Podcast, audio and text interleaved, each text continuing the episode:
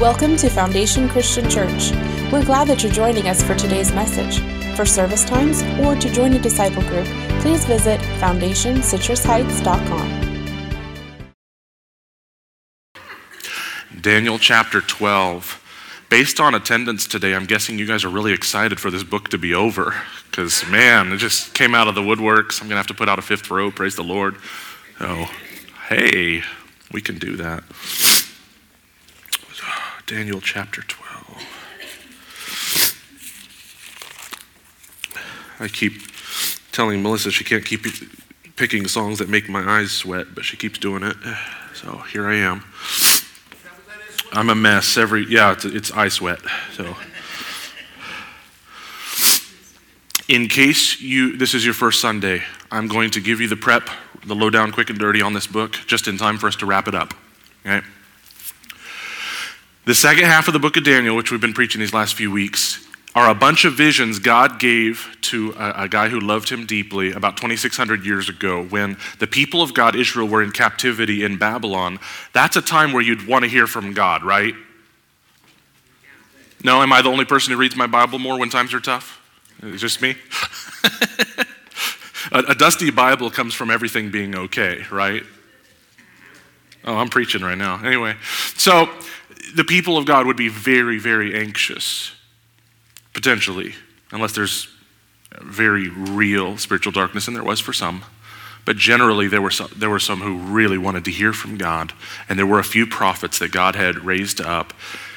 Daniel was in a spot where he was the second most powerful in the Babylonian government, the number two guy, which is odd because he doesn't worship any of the Babylonian gods. This feels, where were my Sunday school kids at, this feels like Joseph in Egypt, doesn't it?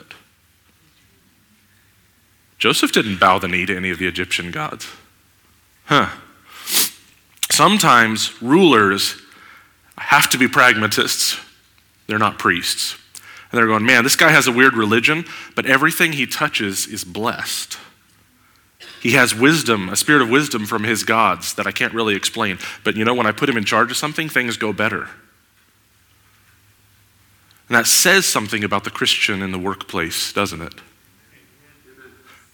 That says something about the Christian in civics, in our city, and in our state. I'm preaching my sermons ahead of time because we're about to do uh, a six week series leading into Easter of Christ invading the different spheres of our life and how he goes in to bless. And where he's a blessing, he draws attention to his cross through us.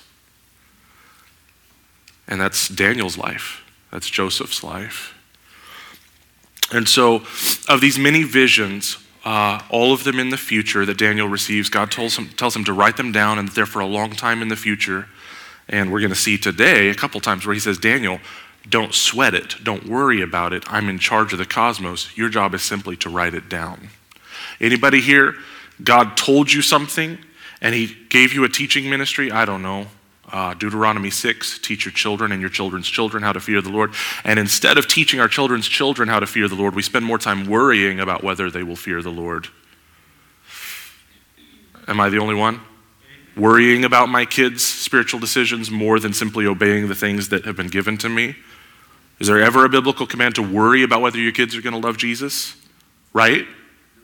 Does that hurt? Is there anything a Christian parent could want more than your kids to love Jesus? There's nothing. And yet I've not been commanded to worry. I've been commanded to set a good example and to verbally proclaim consistently, uh, winsomely, generously. I plant the seed, Mama waters it, and the Lord brings the growth. That's Greg's standard translation of 1 Corinthians 3. Okay. So I'm going to read the text, which if you've got a background in church, you're going to go, wow, this is awesome. If you don't, I will try to bring you along for the ride. And then after reading this, we're going to have uh, a discussion question. So, introverts, I apologize in advance. You're going to have to meet somebody new. Daniel chapter 12. At that time, Michael, the archangel who stands guard over your nation, will arise. Then there will be a time of anguish greater than any since nations first came into existence. But at that time, every one of your people whose name is written in the book will be rescued. Good news or good news?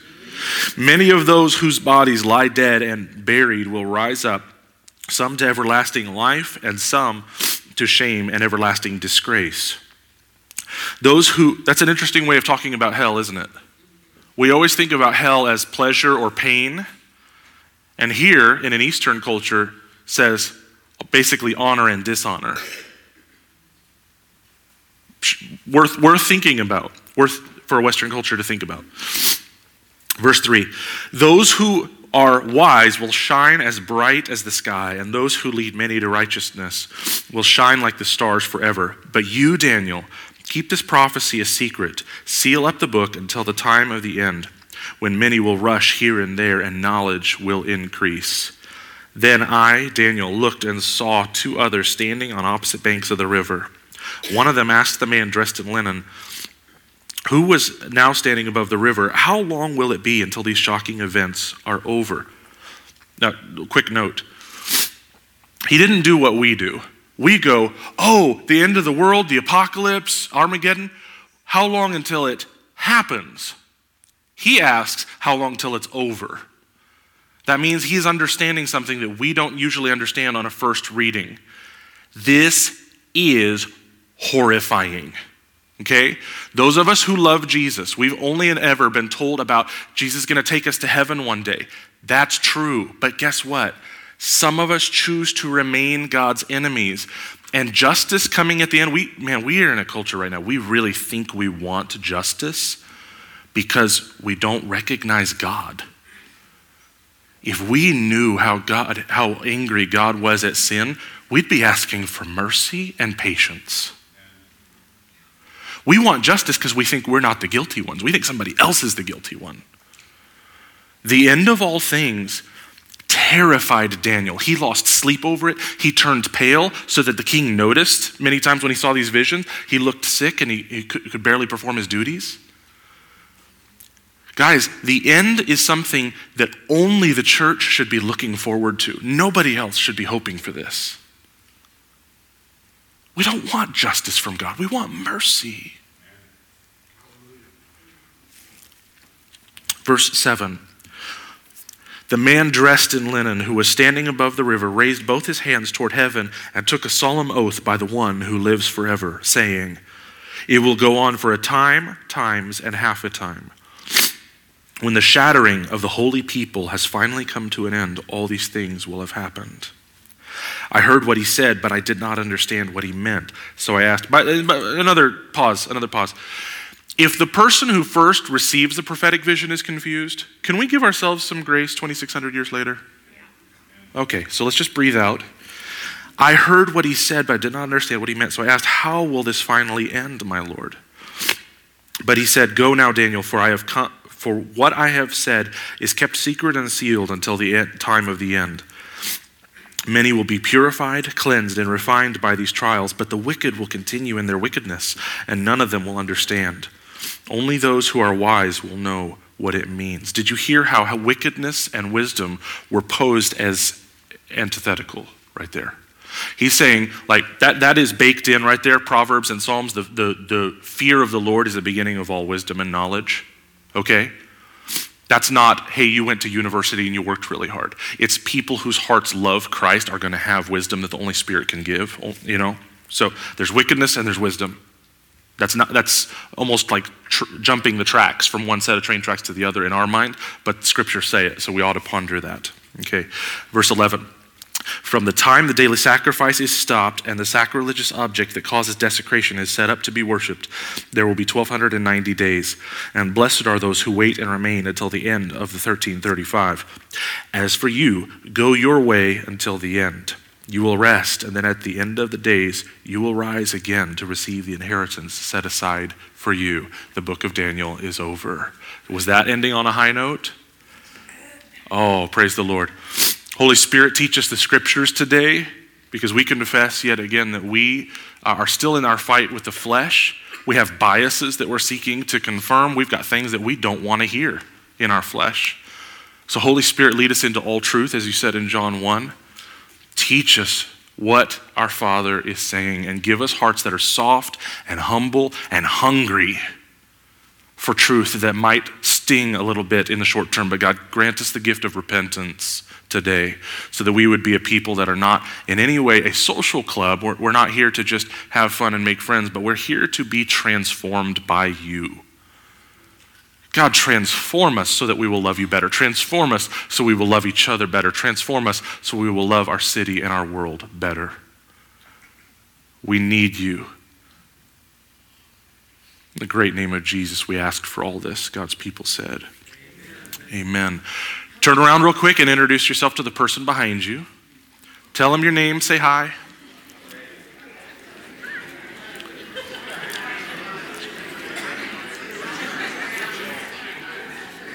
I'll, come. I'll come.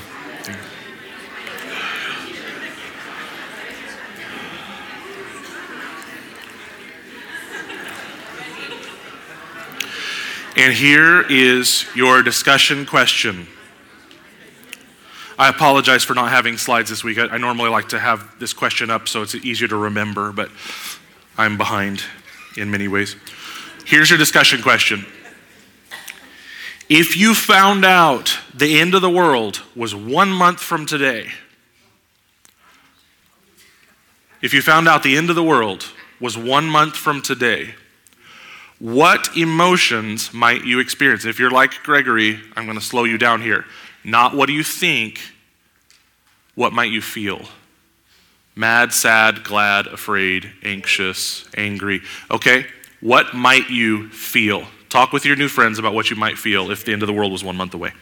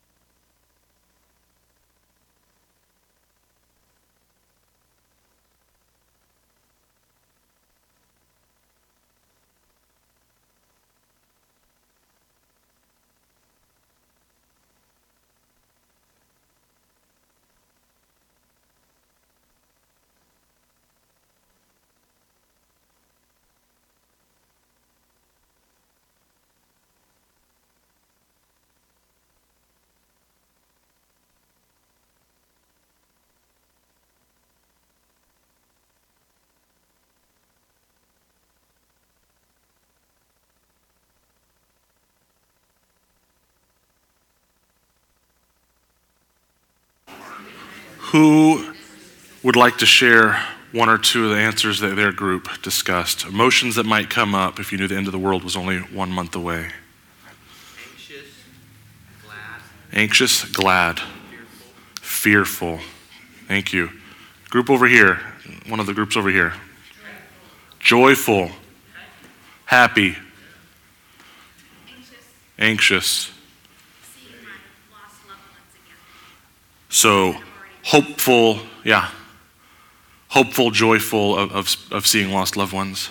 And um, sad because of the ones that we've witnessed to and they've closed the curtain. Sure. There's, there's no way not to be heartbroken. If you love Jesus, you want your friends and family to, to, to lo- choose to love Jesus as well. Excited? Yeah, anticipation. Yeah. unsure, because, you know, sometimes we are our own worst critic. Lots to be unsure. Oh, unsure about your own salvation? Well, Scripture handles that, right? right? Work out your salvation with fear and trembling. That's a command for every day. Amen? Okay? Yeah. There's gonna probably be standing room only in churches, so you might want to bring your own chair. Hmm. Yeah, if everybody knew, it'd be like cramming for a final, wouldn't it? Yeah, Pastor Dennis.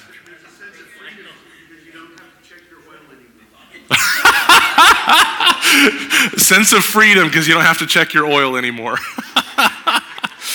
yeah, who, who's pumping money into their 401k? Yeah. Like, how's my kid going to turn out, you know, 20 years from now? No, just, just, just play Legos. You're good. You, just, you can tell what life stage I'm in. If Gabriel and I had 30 days together, it's all Legos. So, and trains. Praise the Lord. Praise the Lord.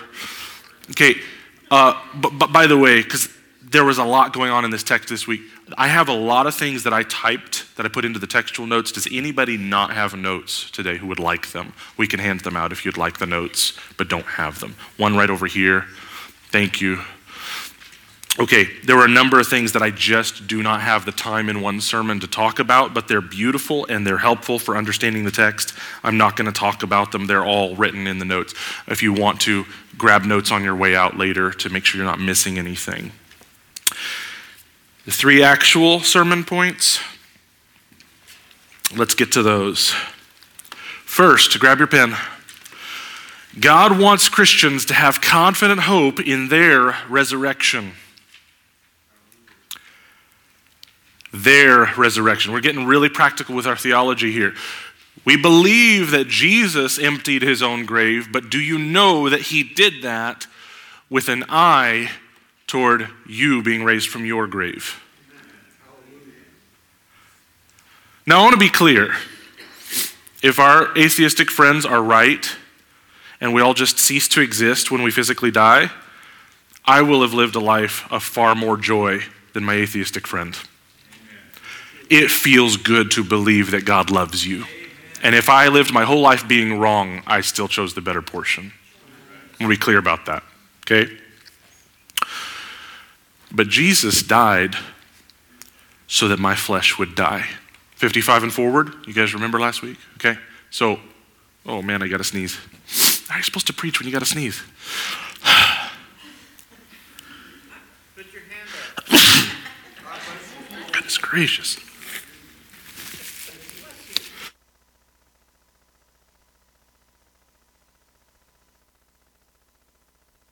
I'm allergic. Jesus, because he loves you and he's honoring the Father and he, and I, he is smarter than us, right? He can kill three stones with one bird. It's a Chuck Norris joke that evolved a little bit, guys. Let it go.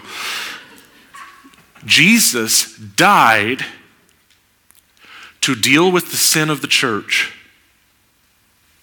He died to glorify the Father. He died to show his love for the world. He did multiple things at once.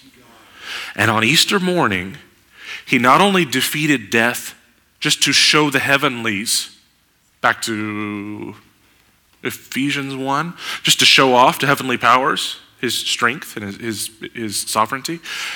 He, he was resurrected so that he could build our faith, walking around for 40 days going, Hey, I told you, we're here. Go about telling the world that I love them too. Go. and, and he was resurrected. The firstborn of the resurrection is what the phrase the New Testament talks about. He was resurrected to show us that his victory over death was a gift he was going to give to his church. We get it too. We get resurrection, and the best part is we receive it as a gift. It's not something we have to figure out how to achieve. Tell Big Pharma, hey, you know you're not going to defeat death, right? I know you're trying. Jesus defeated death and then took it as a gift and handed it to his church.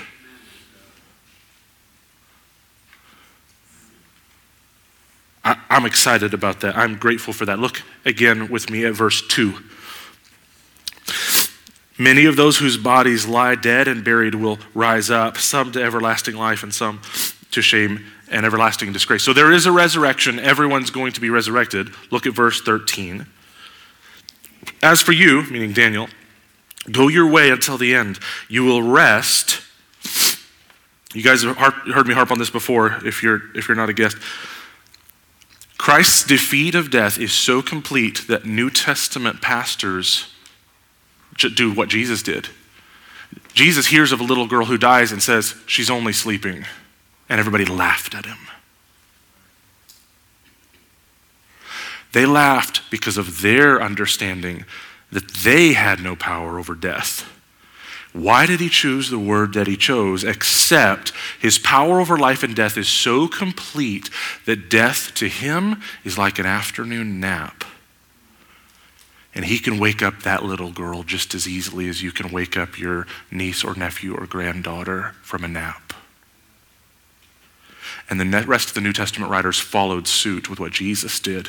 And they say, hey, brother so and so went to sleep.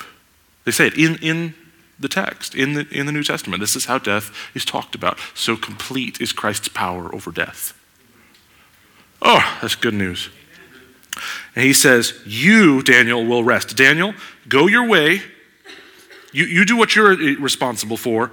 You're going to physically die, and at the time of the end of days, you will rise again to receive the inheritance set aside for you. Oh, that makes me happy. I believe it's in Thessalonians where Paul says, encourage each other with these things. I might be in the wrong book, but when he's talking about the end of the world, he says, encourage each other with these things. He doesn't say freak out right? The flesh tries to control and fear, worrying, gives us this really, this tiny and perverse feeling of control. Well, I'm worrying about it. I'm doing something, aren't I? I'm devoting all my mental energy to it. So I, I feel this weird sense of control that Scripture never tells us to go there or do that. When we talk about the end, those of us who love Jesus, we are encouraging ourselves. Hey, you remember your father defeated death, right? Right? Guys, this last July I shared that I had cancer, and you guys didn't come in and lay hands on me and say, Lord, Greg is toast. right? Our Father is sovereign. You know, and even if I physically had died later, so what? Unbelievable temporal pain that does not in any way change the fact that there is a resurrection coming.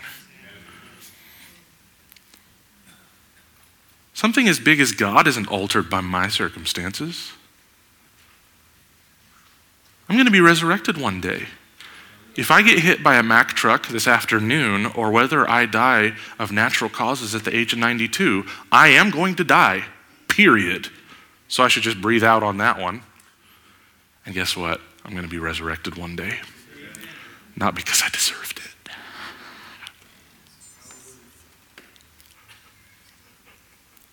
Where are you going to find a God better than this one?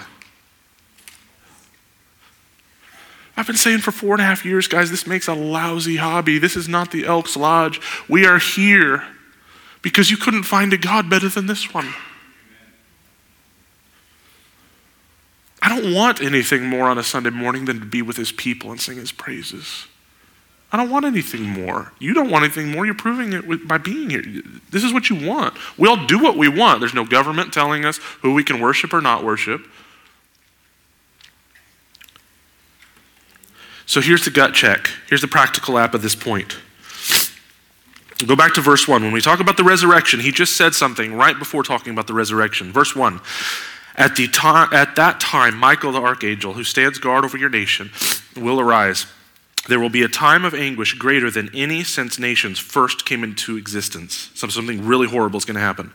But at that time, every one of your people whose name is written in the book will be rescued.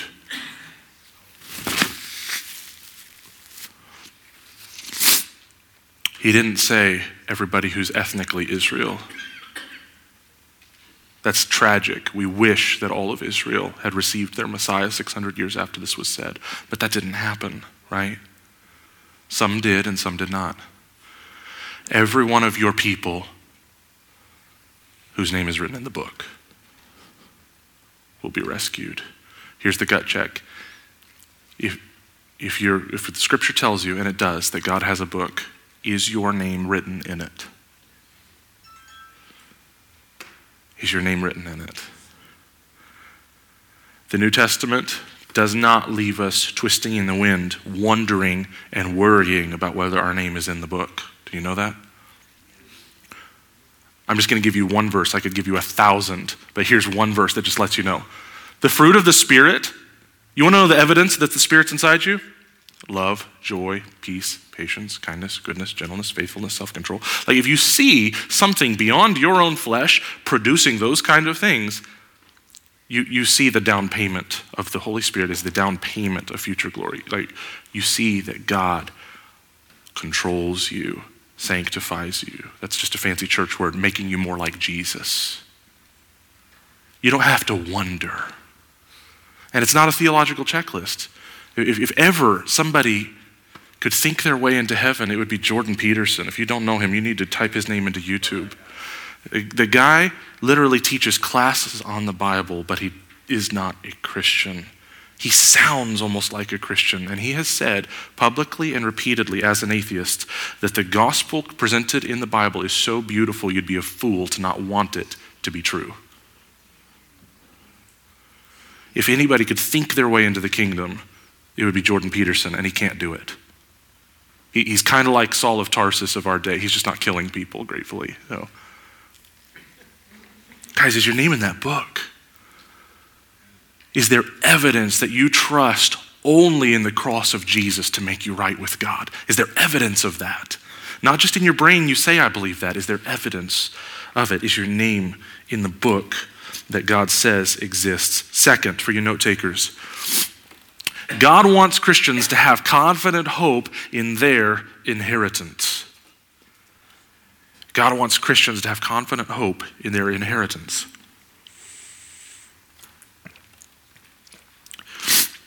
Verse 13 again. As for you, Daniel, go your way until the end. You will rest, and then at the end of the days, you will rise again to receive the inheritance set aside for you. My Sunday school kids, didn't Jesus say something like, I, I go to prepare a place for you? 600 years after this, he's saying the exact same thing.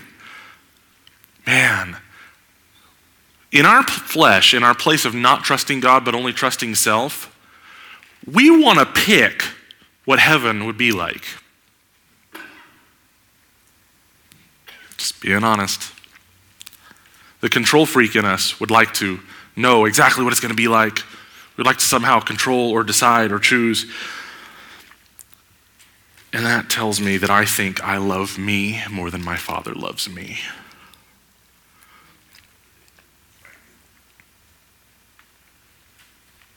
Scripture says the church receives an inheritance that the Father prepares. Oh, thank you, Lord.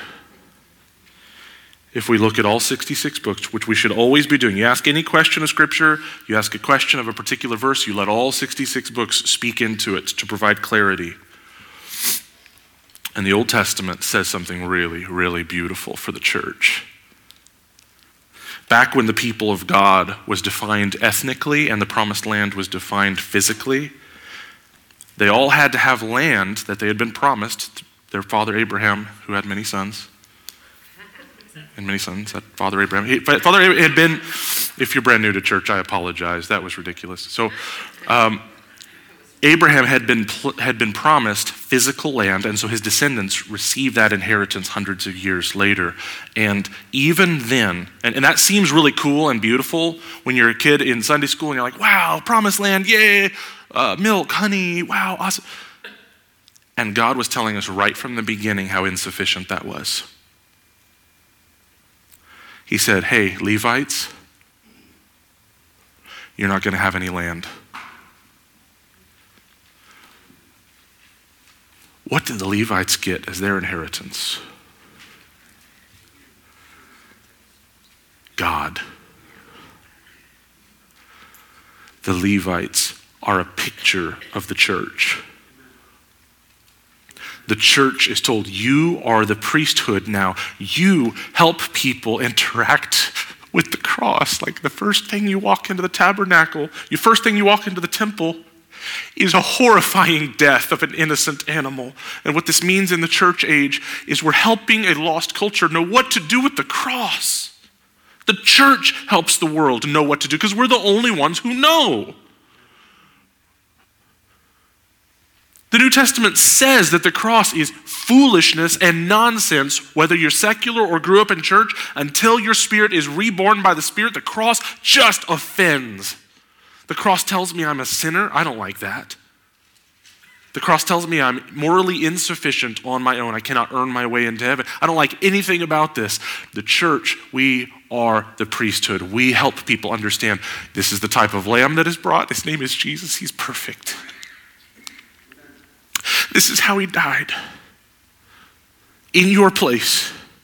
And behind that altar is a bronze laver. Here's where you're washed clean because of what he did. Your sin is washed clean not through your effort, but through his sacrifice. The priesthood explains these things. We teach these things.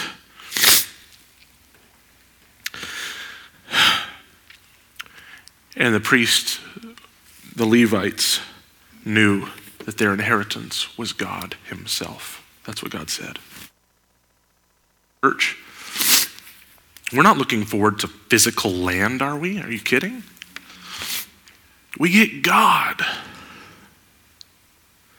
and He's enough. He's enough. He's more than enough. There was a man who, back in the day, received a telegram that his very wealthy uncle had passed away, and that uncle had no children. He was the only living descendant, and so he needed to come down to the bank to sign some papers to receive this millions and millions of dollars inheritance. He wasn't close to that uncle, so he wasn't particularly sad. He was mostly just excited about the inheritance. So he hops in the car and starts driving to the bank and he's about a mile away from the bank when all of a sudden he gets a flat tire. You know what he did not do?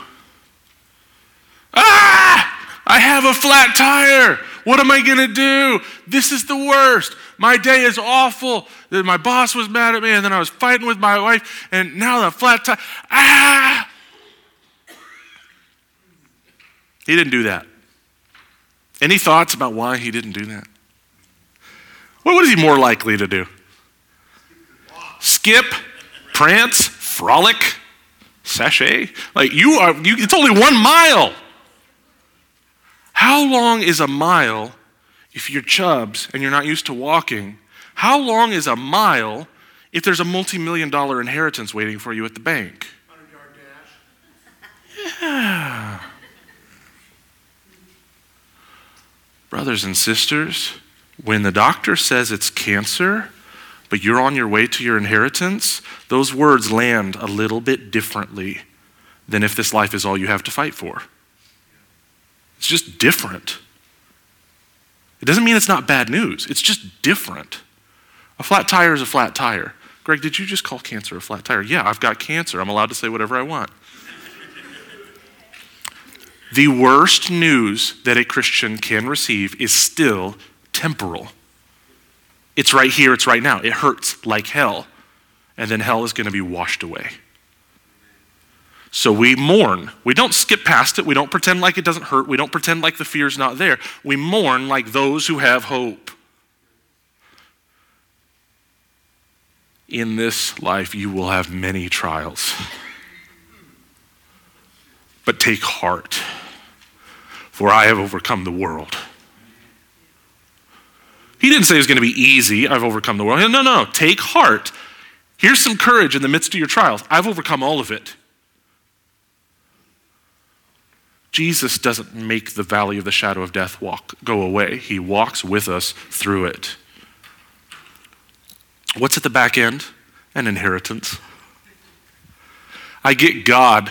Why is heaven forever? I'm glad you asked, because God is infinite in his beauty. It's going to take eternity to enjoy and to reflect back through praise and adoration all that He is. It's going to take eternity to receive by inheritance all the blessing that Christ earned by living a perfect life and then handing that perfect life to us as if we had lived it. What does Jesus deserve? Ask yourself that question. Of course, heaven is forever. He deserves all praise and honor and glory forever and ever and ever. And I'm going to walk in there, Greg Kaiser, with a name badge written in blood that says Jesus Christ. I'm walking in, dressed in the righteousness of Christ alone. Of course, heaven is forever. I get Him. And because I'll finally not be sinning anymore, I will no longer be tangled up with the idolatry of just wanting the blessings that He gives. I'll finally just desire Him. Finally stop treating Him like Santa Claus. Oh, it's going to be good. Here's your next step if you love Jesus. This is not in your notes. You might want to write it down. I want to encourage you once per day, say to yourself, start your day this way. The only reward I will live for today is the one Jesus has for me. You cannot watch a commercial without somebody putting a reward in front of your face that is lesser. It is second rate or third rate. You will be happy if, you will be satisfied if you get this. The grass is greener. Start your day this way, Christian. The only reward I will live for today is the one Jesus has for me. That requires trust. What is Jesus doing in heaven right now, preparing a place for me? Whatever it is, I trust you, Jesus. I trust you. Third, God wants Christians to have confident hope in his sovereignty. God wants Christians to have confident hope in his sovereignty. That's a 50 cent Bible word that means God is in charge, he is in control, and he never breaks a sweat. He's got this.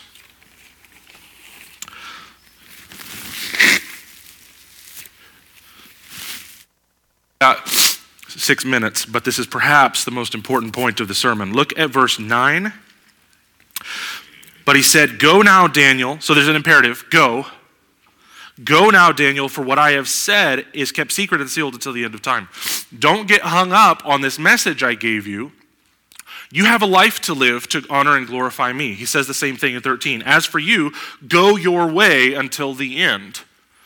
Hey, Daniel, this message is true. This message has a ministry that's going to take place, particularly 600 years from now and beyond. Don't get hung up on this. You've got a life to live. Glorify me, love me, honor me, serve me in a dark place, shine in Babylon. That's your calling. Your calling is much more than this one message. You do the things that I have given you to do. This prophetic image is about what I am going to do in the future. That's actually the really the root of coming in and worrying too much about prophecy is God is telling us what he is going to do. He's not giving orders. In the New Testament, read Ephesians, he'll give us orders very clear. Like that's the nature of that genre. He's talking to Christians saying, here's how you love and honor God. Here's how you love and serve a lost and dying world. Here's how you love each other. In prophetic literature, he's saying, I've got this. Trust me. Here are some things to look for. Things are going to get darker, but I am still on my throne. That's how prophetic literature works.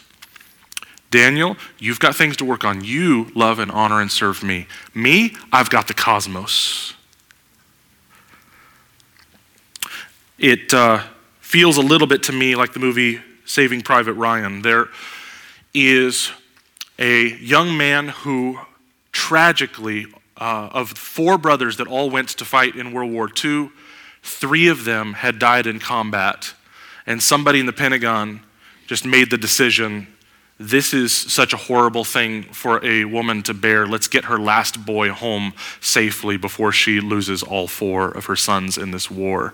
And so, uh, Tom Hanks and a group of seven or eight men are sent trouncing across France and behind the enemy lines uh, at different points, trying to find Private Ryan. And one of the consistent themes of the story is that the nature of a chaotic war environment, there is always something that they feel like they ought to be doing. It would seem right, it would seem prudent, it would seem like it would benefit the war, and yet soldiers are taught to follow orders, and their orders are to find this one young man and get him safely uh, out of the combat area so he can go back home to the States.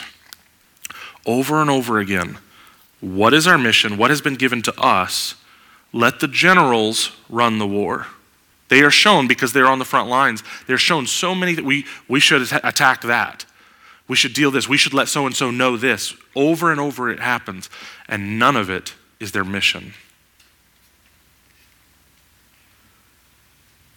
I know that doesn't resonate with you at all, the Christian life in the 21st century.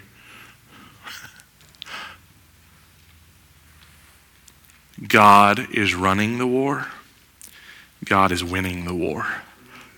You and I have a very small assignment that for us will take our entire life to fulfill our calling. It's big for you. It is a small, beautiful piece of the kingdom of God. And God loves us too much for us to put the weight of the, shoulder, of the world on our shoulders. He loves us too much to put two, three callings on one person. Say, hey, you have yours, and you have yours, and you have yours. I'm God, let me run the war. He's God. Let him run the war. Christian, here's your take home. It's not in the notes, write it down. Focus on joy filled obedience today. Focus on joy filled obedience. Obey God and have a blast doing it because He has transformed your heart and you know that obedience is always choosing the better portion. Let's obey the things that we do understand. Let's obey the things we do understand. Let me pray for us.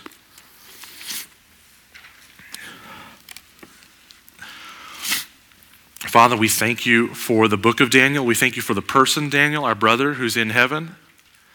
We look forward, perhaps, God, to getting time to talk with him about this amazing life, this amazing ministry. We thank you that he obeyed you and that he wrote these things down. We thank you for the encouragement that comes from this book. As I always ask, give us soft hearts that are able to receive what you have for us and help it make it bear fruit, God. That we would be genuinely changed in light of interacting with your word. We love you, Lord, so much. Help us to love you even more. In the great name of Jesus, we pray. Amen. Couple of reminders. Oh, yeah, Pastor Dennis. Come on up. I just need to share something. Here, let's get you on a mic. I don't usually do this. I'm not afraid. Listen, uh, this morning I was up and I thought, what would happen if Pastor Greg told me you need to preach today? And I would be telling you about that you are a kingdom of priests. When he started preaching, I go, thank you, Lord, that I need to prepare that. But, but there's a, most of you, some of you may have heard there's a revival happening in Kentucky, mm-hmm. Asbury, and, and it, from all accounts, it's a legitimate revival where the Lord is mm-hmm. pouring out his spirit on people. And I just, the word that I want to tell you today is this that, that God puts his spirit in his people. You have the spirit of God in you. Our responsibility is to be the people he's called, to be the priests right so part of the issue of revival isn't god i hope you your spirit comes down and i get to tinglies and i start doing stuff i just want to encourage you do what god's already asked you to do priests bring people to God knowing what the value of the sacrifice is. So I just want to encourage you that you already have the Spirit of God in you. Start operating legitimately as His priest. Revival isn't something that, that only God can do. I mean, uh, listen, it's a move of God's Spirit, but it, it starts in you. So I just want to challenge and encourage. Sometimes we're waiting for God to do something that He's already promised He's going to do. So be obedient. Um, a few announcements before we go.